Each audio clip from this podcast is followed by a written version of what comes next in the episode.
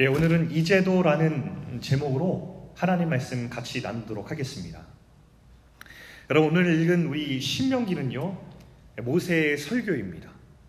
아, 모세가 이 설교를 듣는 자들이 출애굽 2세대들이었거든요. 그러니까 아, 다시 말하면 모세가 맨 처음 인도에 냈던 출애굽 1세대들이 어, 경험했던 것들을 아직 경험하지 못한 그런 다음 세대들이었습니다. 그래서 모세는 아주 중요한 순간 약속의 땅에 들어가기 직전인 그 출애굽 2세대들에게 그들이 아직 경험하지 못한 하나님과 함께 있었던 그 놀라운 사건들, 그 은혜, 사랑을 그 간접적으로나마 말씀을 통해서 알려주기 위해서 이 신명기를 썼습니다. 그래서 이 신명기는 다음 세대들의 신앙을 위한 정수를 잘 담아놓은 특별한 책이라고 우리가 볼 수 있어요. 특별히 이 신명기의 설교를 보면 모세가 어, 지난 40년간 광야에서 있었던 그 하나님과 있었던 이야기들을 하나씩 하나씩 회상하면서 이 백성들에게 전달하고 있는데요. 그래서 오늘 이 말씀의 소제목을 보면 이렇게 되어 있는 특징을 우리가 발견할 수 있습니다. 여러분 보십시오. 19절 위에 소제목 정탐할 사람을 보내다 옆에는 민수기 13장 1절부터 33절 말씀이 소가로 하고 적혀 있습니다. 무슨 말이냐면 오늘 설교는 민수기 13장에 있었던 과거의 사건을 회상하면서 모세가 전한 설교다라는 뜻입니다. 그때 무슨 사건이 있었냐면 아주 유명한 사건이 하나 있었는데 열두 정탐꾼 사건이 바로 여기에 적혀 있습니다. 자, 우리 먼저 그 장면을 19절, 20절 본문을 함께 읽어보면서 우리 한번 다시 보도록 하겠습니다. 자, 시작.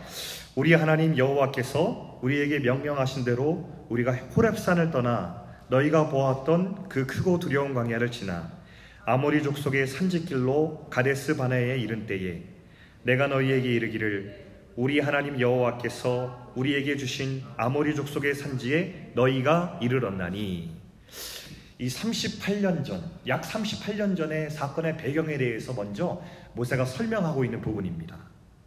당시 이스라엘 백성들은 출애굽을 해서 3개월을 시내산까지 달려왔고요. 또 시내산에서 1년간 머물면서 하나님 백성으로 살기 위한 훈련을 잘 받고 난 후였습니다. 그리고 그 훈련을 받고 난 다음에는 광야로 출발해서 모세가 이야기한 크고 두려운 광야를 지나게 되었죠. 그런데 여러분, 모세가 이 광야를 그냥 광야라고 말하지 않고 크고 두려운 광야라고 이렇게 말하고 있어요. 의도적인 표현입니다. 광야는 정말 크고 두려운 광야가 맞았던 것이에요. 모세가 경험했던 그 크고 두려운 광야는 결코 쉽지 않았던 곳이었습니다. 그들이 지난 광야는 거친 사막지대였습니다. 정갈과 불뱀이 득실거리는 곳이었고 황폐한 땅이었습니다. 게다가 지형은 암석들이 울퉁불퉁한 험난한 지형이었기 때문에 걸어가기도 쉽지 않은 그런 땅이었습니다. 시내는 다 메말라서 물이 귀한 곳이었고 먹을 것을 도무지 찾을 수 없는 그런 황폐한 땅이 바로 이 크고 두려운 광야였던 것입니다. 그래서 사람들은 이 크고 두려운 광야를 지날 때요, 모세에게 많은 원망과 불평을 하기도 했습니다. 왜 이런 고생스러운 길로 우리를 인도했냐고 시시때때 불평하고 원망도 했어요. 주님은 왜 그 광야길로, 왜 크고 두려울 수밖에 없는 광야길로 이 백성들을 인도해 가시는 걸까요? 왜냐하면 이 광야길은요, 주님이 약속하신 땅에 들어가기 위한 최선의 길이었기 때문입니다. 최선의 길이요. 백성들은 크고 두려운 광야가 최악의 상황이라고 이야기했고 그렇게 생각했습니다. 왜냐하면 사실 당시에 광야길 말고 더 빠르고 좋은 길이 있었기 때문입니다. 대로가 있었습니다.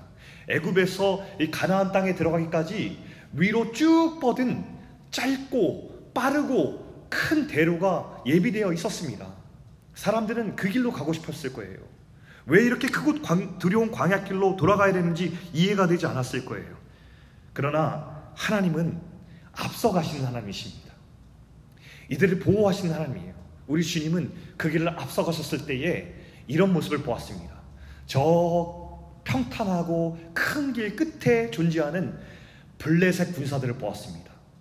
철기로 무장하고 호전적인 성향을 가진 그 블레셋 사람들이 이 이스라엘 백성이 다가왔을 때에 묻지도 따지지도 않고 그들을 공격하고 전쟁을 일으킬 그 상황을 미리 내다보셨습니다.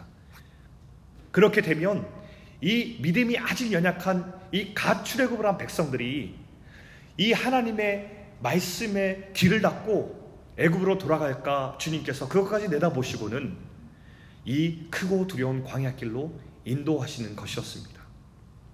우리 주님은요 늘 앞서가셔서 최선의 길을 예비하시는 우리 주님이십니다. 우리가 우리의 상황을 보고서 원망되고 불평할 수 있지만 그러나 여러분 우리가 만약 크고 두려운 광야길을 걷고 있다면 여러분 그 길은 주님이 예비하신 최선의 길임을 믿으실 수 있길 바랍니다. 크고 두려운 광야길로 이스라엘 백성이 갔기 때문에 이스라엘 백성들은 아무에게도 방해받지 않고요. 1년 동안 신의 산에 머물면서 하나님의 거룩한 백성으로 세워지는 귀한 시즌을 보낼 수 있었습니다. 이스라엘을 부르신 하나님의 목적을 그 비전을 잘 배울 수 있었습니다. 1년 동안 하나님께 오롯이 집중할 수 있는 그 시간을 가질 수 있었어요. 광야가 힘들었지만 그러나 그 시간은 특별한 하나님 백성들을 위한 시간이었습니다. 그리고 크고 두려운 광야길에서는 이제 이론을 마치고 실전을 이제 경험하는 것이죠. 하나님 백성으로 살아야 돼. 하나님 의지해야 돼. 그래야 거룩한 백성이야. 이론으로 배웠는데 이제 그 크고 두려운 광야길에서 아무것도 의지할 것이 없을 때 주님 의지하는 방법을 배우면서 주님 부르게 되는 것이죠. 주님 물이 없습니다. 주님 먹을 것이 없습니다. 주님 이것 때문에 괴롭습니다라고 할 때 주님은 물이 없을 때 물을 내주시고 먹을 것이 없을 때는 하늘문을 열으시고 만나를 내려주셨고 모든 악한 것에서 이 백성들을 보호해 주신 것이죠. 그래서 크고 두려운 광야길은 정말로 이들에게 크고 두렵게 만드는 아주 불편한 곳이었지만 동시에 이 이스라엘 백성들이 하나님의 살아계심을 배울 수밖에 없는 특별한 공간과 시간이었다는 것입니다. 사랑하는 여러분, 우리의 인생길을 한번 다시 돌아봅시다. 사실 우리 인생은 크고 두려운 광야길과 같아요. 여러분, 우리가 이렇게 인사, 인사합니다. 우리 젊은이들이 흔히 인사할 때 우리 꽃길만 걷자라고 서로 격려합니다. 그래서 여러분 꽃길만 걸어오셨습니까? 꽃길만 걸을 수 없죠. 물론 우리가 서로 격려하고 응원하는 마음으로 그런 인사를 거내는 것은 이해하지만 우리 인생에 꽃길만 걸을 수도 없거니와 그렇다고 표면적으로 꽃길만 걸어가는 것이 우리 인생에 모두 유익한 것은 아닙니다. 주님이 인도하시는 복된 길은 아무런 염려도 없고 다른 사람 보기에 크게 성공한 길을 하염없이 걸어가는 그 길이 아니라 크고 두려운 광야길 같더라도 그 사람에게 임하신 최선의 길을 열어주신 주님의 길이 바로 가장 복된 꽃길인 줄 여러분 믿을 수 있기를 바랍니다. 우리는 이렇게 생각해요. 종종 내 인생길은 왜 이렇게 크고 두려운 광야 같을까? 왜 내 인생만 이런 고난이 있을까? 왜 내 인생만 이렇게 불행한 걸까? 이런 생각이 들 때가 있습니다. 그러나 여러분 기억하십시오. 주님은 여러분 한 사람 한 사람의 인생에 전체의 길을 미리 예비하시고 내다보시는 우리 주님이십니다. 우리의 길을 내다보신 주님께서 우리에게 예비하신 지금 이 길은 아무리 우리의 상황이 어렵고 우리의 예측과 다르고 우리가 원하는 길이 아니더라도 가장 최선의 길임을 우리가 믿고 신뢰하며 나아가는 것이 좋겠습니다. 사랑하는 청년 여러분, 우리 인생이 크고 두려운 광야길 같을지라도 주님이 함께 걸으시고 주님이 그 길을 예비하셨기 때문에 꽃길이라 부를 수 있기를 주님의 이름으로 축원합니다. 자, 우리 모세는 이제 옛 이야기로 조금 더 들어가서 당시 이야기를 들려주고 있는데 우리 21절 말씀 하나님이 내리신 명령 한 가지를 같이 살펴보려고 합니다. 우리 21절 말씀을 같이 한번 우리 읽어보도록 하겠습니다. 자, 시작. 너희의 하나님 여호와께서 이 땅을 너희 앞에 두셨은즉 너희 조상의 하나님 여호와께서 너희에게 이르신 대로 올라가서 차지하라 두려워하지 말라 주저하지 말라 한즉 하나님께서 이스라엘 백성들에게 내리신 명령들이 많이 있지만 그러나 이스라엘 백성들에게 가장 많이 내리신 명령이 있다면 그것은 두려워하지 말라라는 명령입니다. 성경에 굉장히 많이 나오는 하나님의 명령입니다. 오늘도 이 두려워하지 말라라는 명령이 선포되고 있어요. 근데 이 명령이라는 뉘앙스를 여러분 잘 보시면 명령이나 가진 뉘앙스가 그렇게 좋지는 않아요. 이것은 이런 고정관념으로 이게 허락합니다. 윗사람이 아랫사람에게 어떤 강제성을 가지고 행동을 촉구하는 것을 우리가 명령이라고 하죠. 그래서 아랫사람은 싫든 좋든 그 권위 앞에 순종해야 되는 것이 이 명령이라고 생각되는 우리의 일반적인 개념입니다.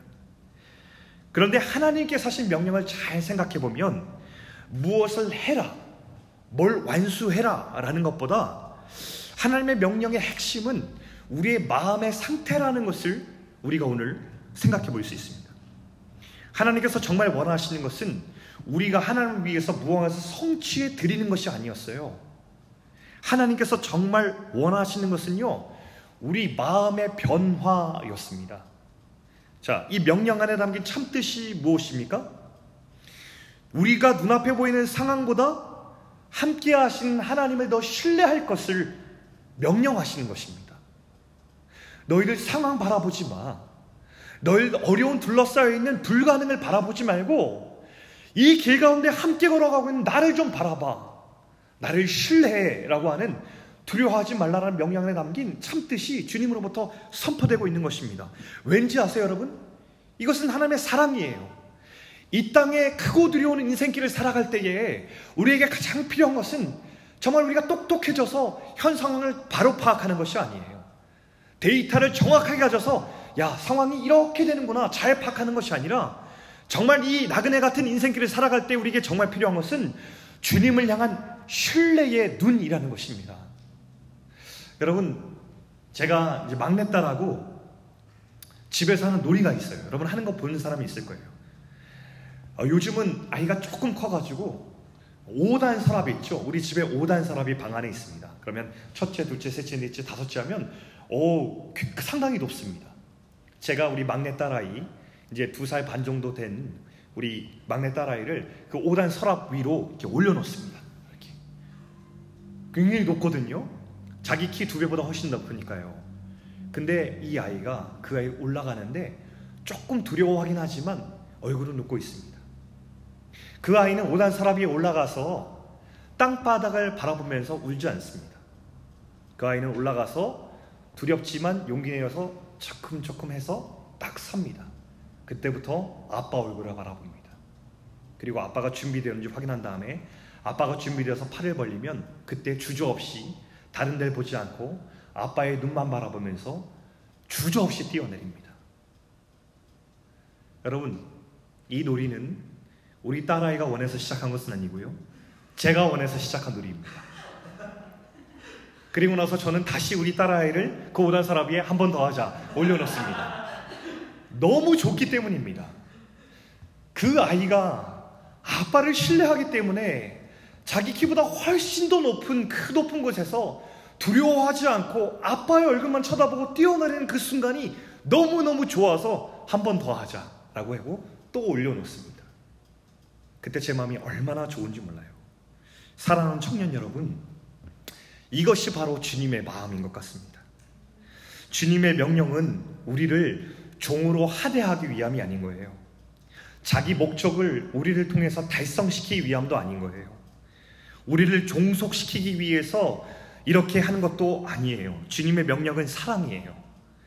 주님을 신뢰하기 때문에 이 광야 같은 두려운 큰 광야의 길에서 우리를 보호하길 원하시는 그 주님의 마음, 그 주님을 신뢰하는 눈을 주님으로부터 떼지 않길 원하시는 그 주님의 마음을 우리 가운데 주시기 위해서 두려워하지 마라고 우리에게 명령하시는 것입니다.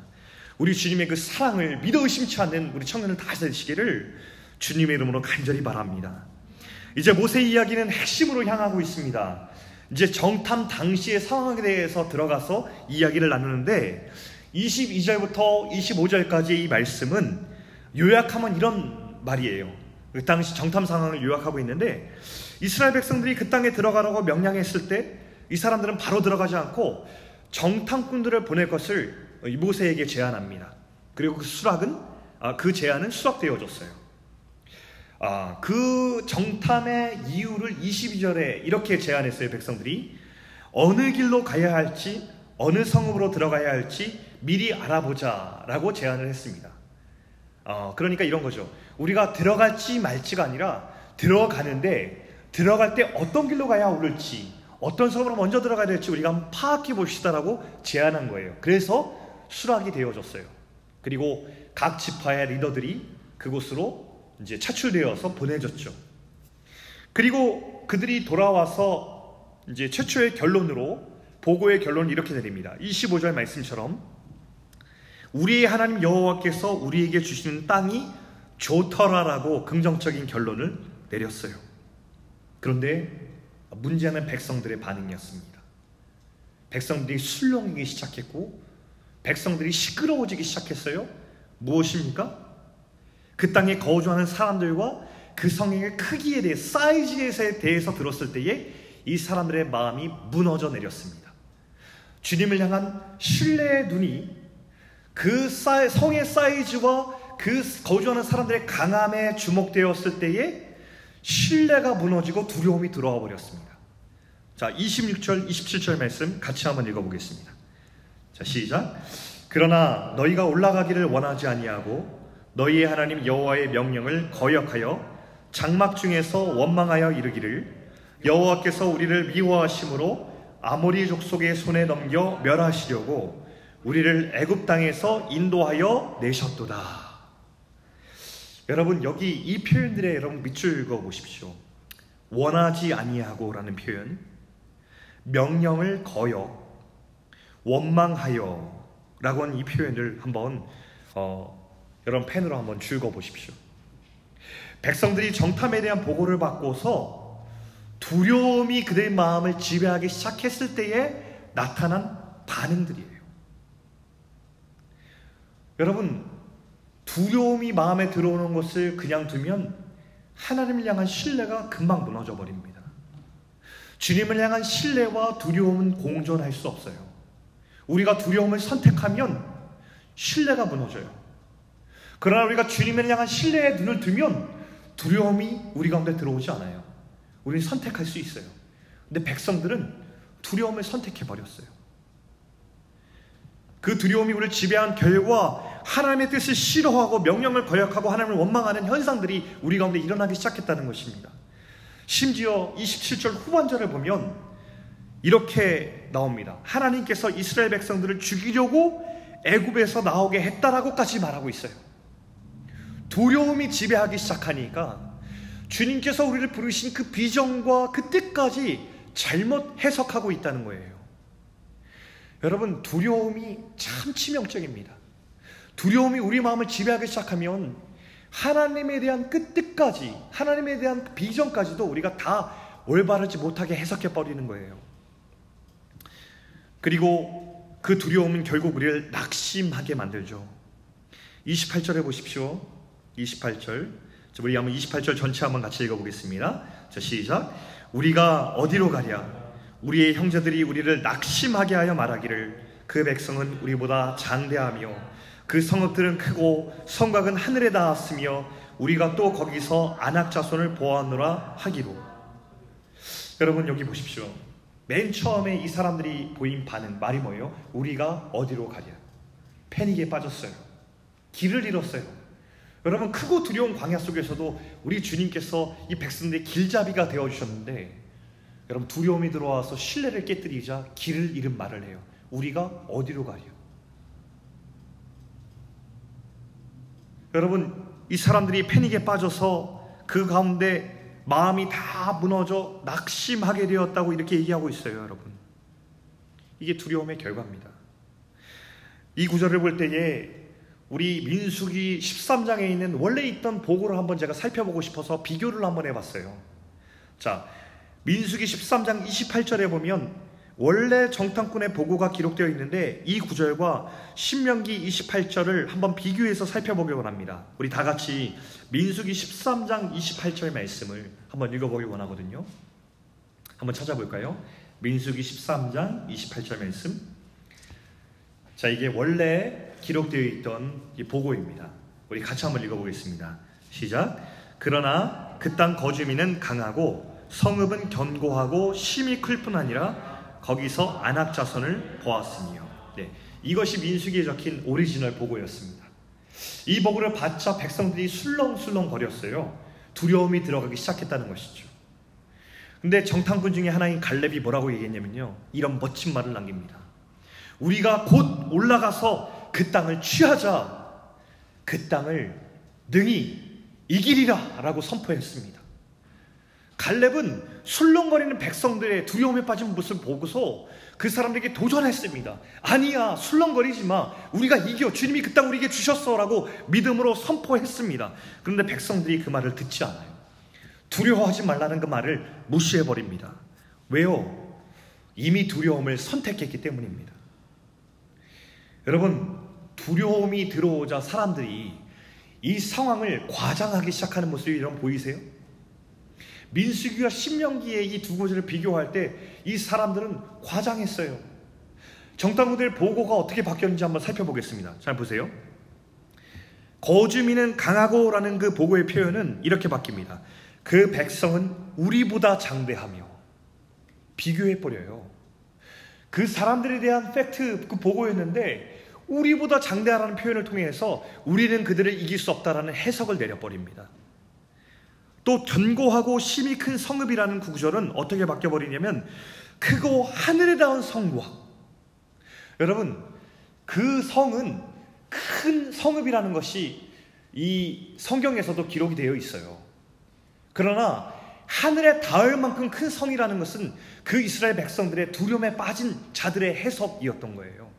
그들은 과장했어요. 그러면서 왜 우리가 그 땅에 들어갈 수 없는지에 대해서 익스큐즈를 하기 시작한 거예요. 두려움에 빠지면 사람들이 마음이 무너져요. 마음이 무너진 사람들은 하나님께 순종할 수 없어요. 왜냐하면 주님 말씀에 순종하기 위해서는 불가능하거든요. 불가능을 어떻게 순종합니까? 엄두가 나지 않는 것이죠. 용기가 나지 않는 거예요. 이 상황 과장한 사람들은 믿음의 길을 걸을 수 없어요. 근데 이것이 바로 사탄이 믿음의 길을 걷는 사람들, 인생의 크고 두려운 광야길을 나그네처럼 하나님의 천성을 향해 나아가는 사람들을 막을 때 사용하는 가장 보편적인 방법 중에 하나라는 사실을 우리가 기억할 필요 있습니다. 우리는 사탄의 전력을 파악할 필요가 있어요. 두려움은 주님께서 주시는 것이 아닙니다. 성경에 분명히 기록되어 있어요. 두려워하는 마음은 하나님께서 주신 마음이 아니에요. 여러분, 하나님이 우리에게 명령하시는 것은 두려워하지 말라라는 것이에요. 왜요?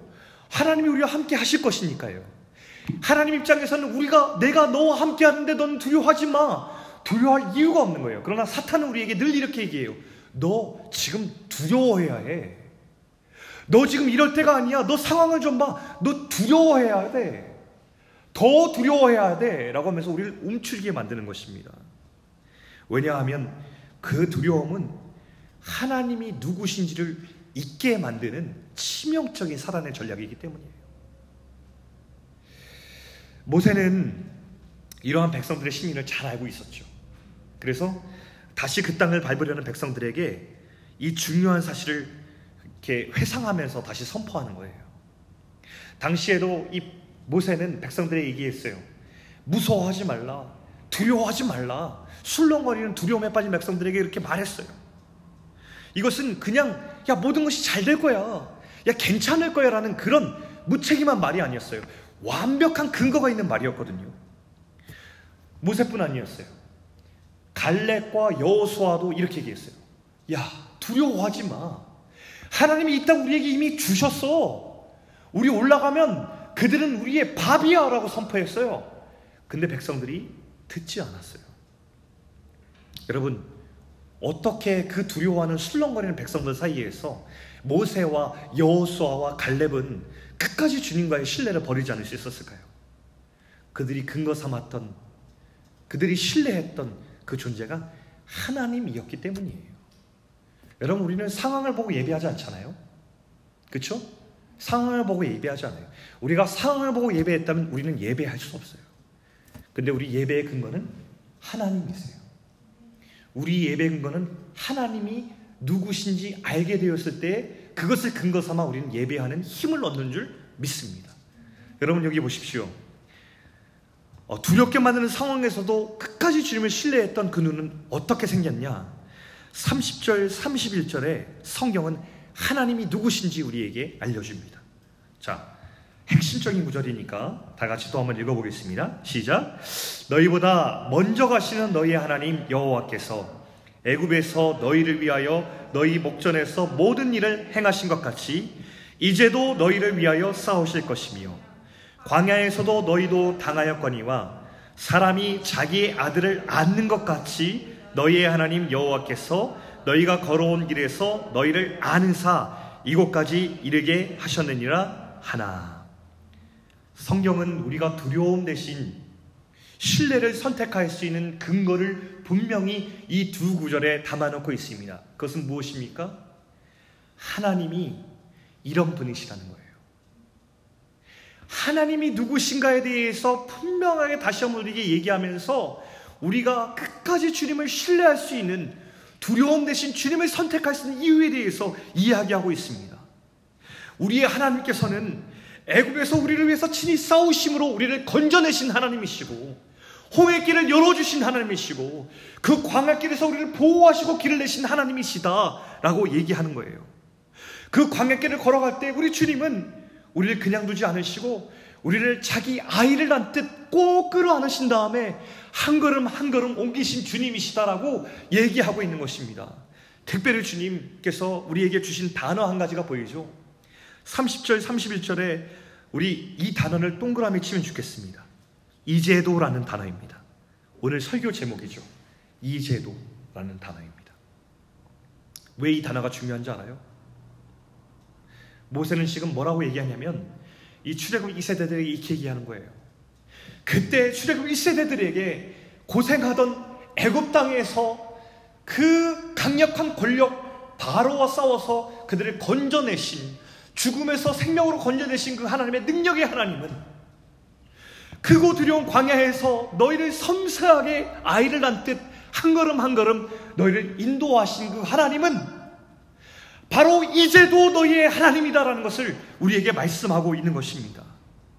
바로 지금도 동일하게 하나도 변하지 않으시고 너희들을 사랑으로 인도하는 능력과 은혜의 하나님이다라는 것을 말씀하고 있는 것입니다. 여러분 이 사실을 믿으십니까?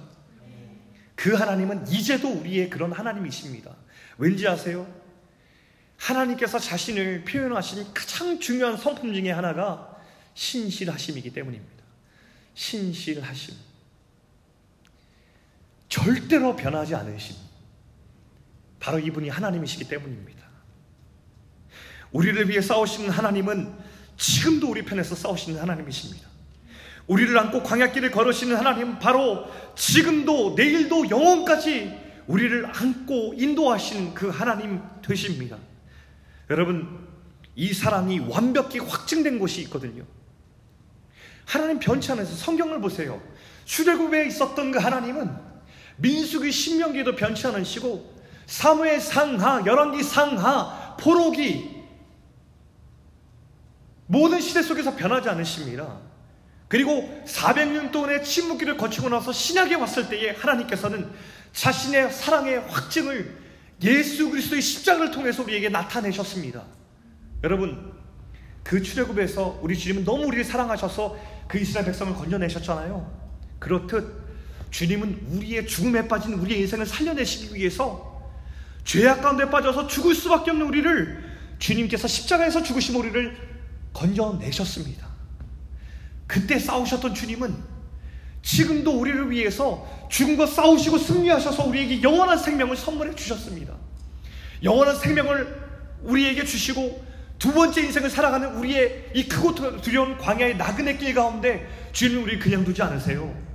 성령 하나님께서 우리를 지금도 안으시고 우리가 하나님 나라 들어가기까지 이 땅을 걷는 내내 주님께서 우리를 안고 가신다는 사실을 여러분 믿으십니까? 그게 바로 십자가의 은혜입니다. 우리에게 그, 그 은혜가 있어요. 어떤 거짓과 모략에도 영원까지 변하지 않을 그 하나님의 사랑이 우리 가운데 있다는 것입니다. 여러분 특별히 이 사랑, 이 절대적 사랑을 확인시켜주는 구절이 로마서 8장 37절부터 39절의 말씀에 나와 있습니다. 제가 한번 읽어드리겠습니다. 로마서 8장 37절부터 39절의 말씀.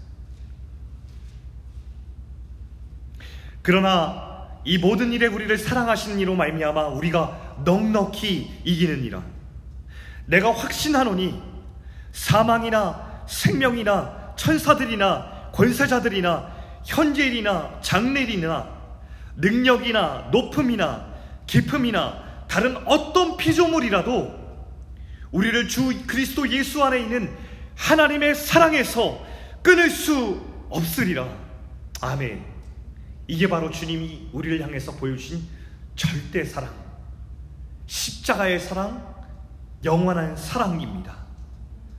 사랑하는 청년 여러분, 여러분이 십자가에서 드러난 하나님의 영원한 승리와 이 사랑을 믿으십니까? 이 영원하고 복된 사랑, 우리를 위해서 싸우시고 취해 주신 우리에게 거주신 놀라운 이 은혜를 여러분 믿으십니까? 그렇다면 여러분 두려워하지 마시기 바랍니다. 두려움을 선택하지 마시고 끝까지 이 십자가의 사랑에 근거하여서 여러분 주님을 믿고 신뢰하십시오. 이것이 주님을 향한 우리의 명령이자 사랑입니다.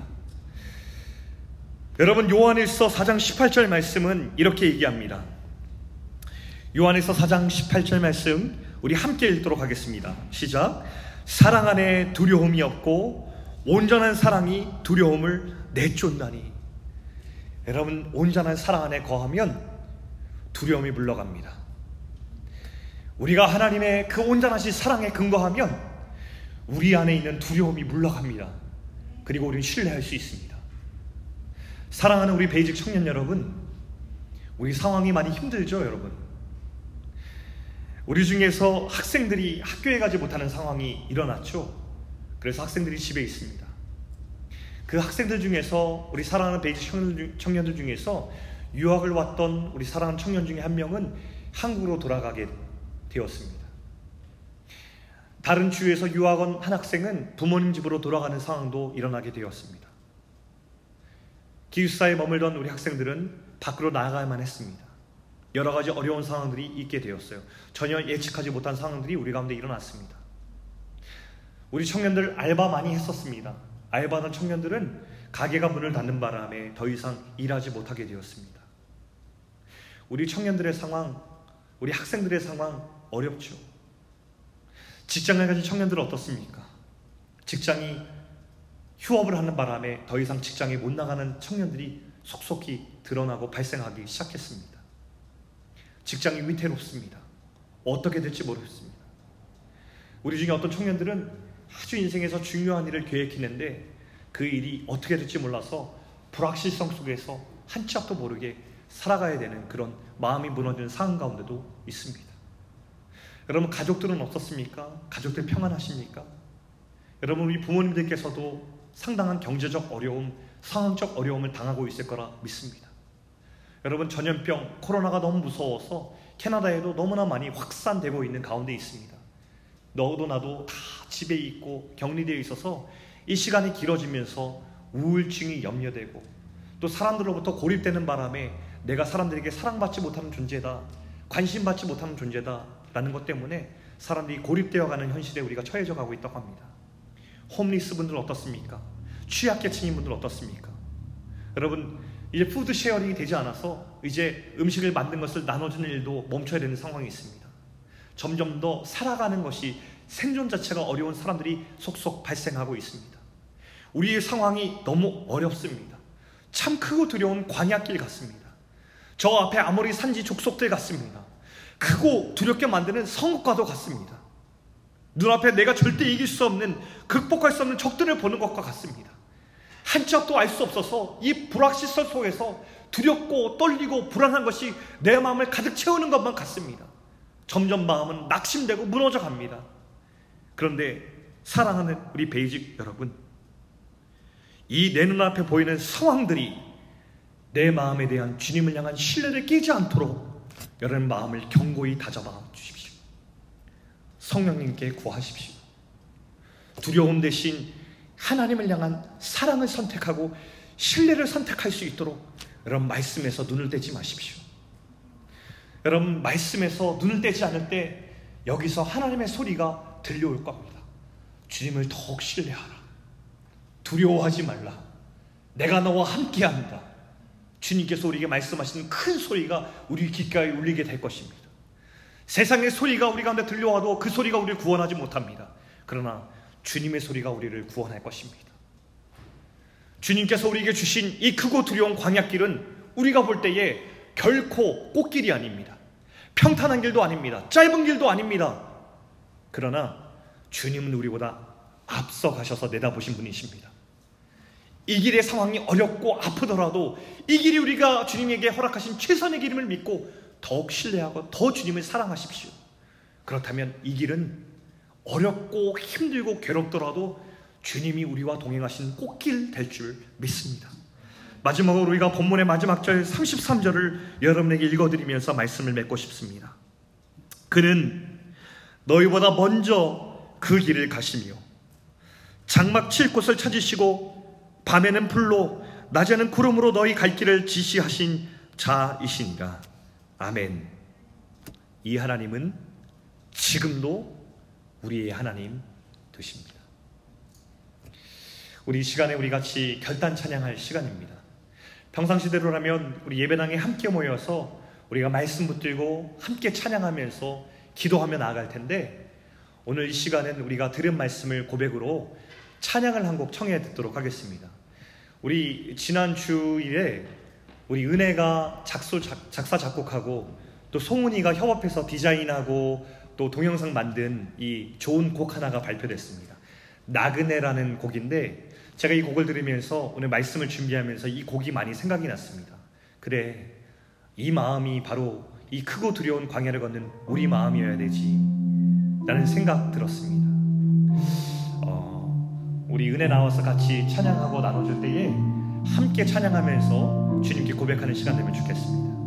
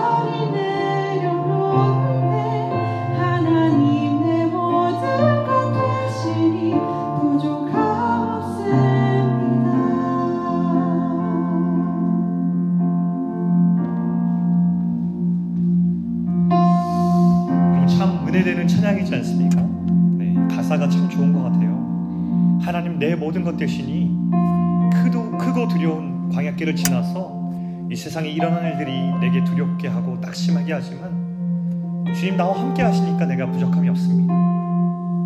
이게 오늘 우리의 고백이어야 될 줄 믿습니다. 이게 우리의 응답이어야 될 줄 믿습니다.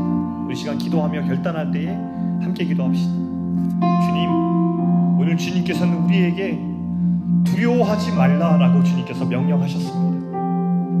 오늘 저는 이 주님의 사랑의 명령에 순종하겠습니다. 두려움 대신 주님의 사랑을 선택하고 두려움 대신 주님의 주님을 신뢰하는 것을 저는 선택하겠습니다. 각자 이렇게 우리의 삶 속에서 결단하면서 우리 한번 나가도록 하겠습니다. 함께 기도합니다.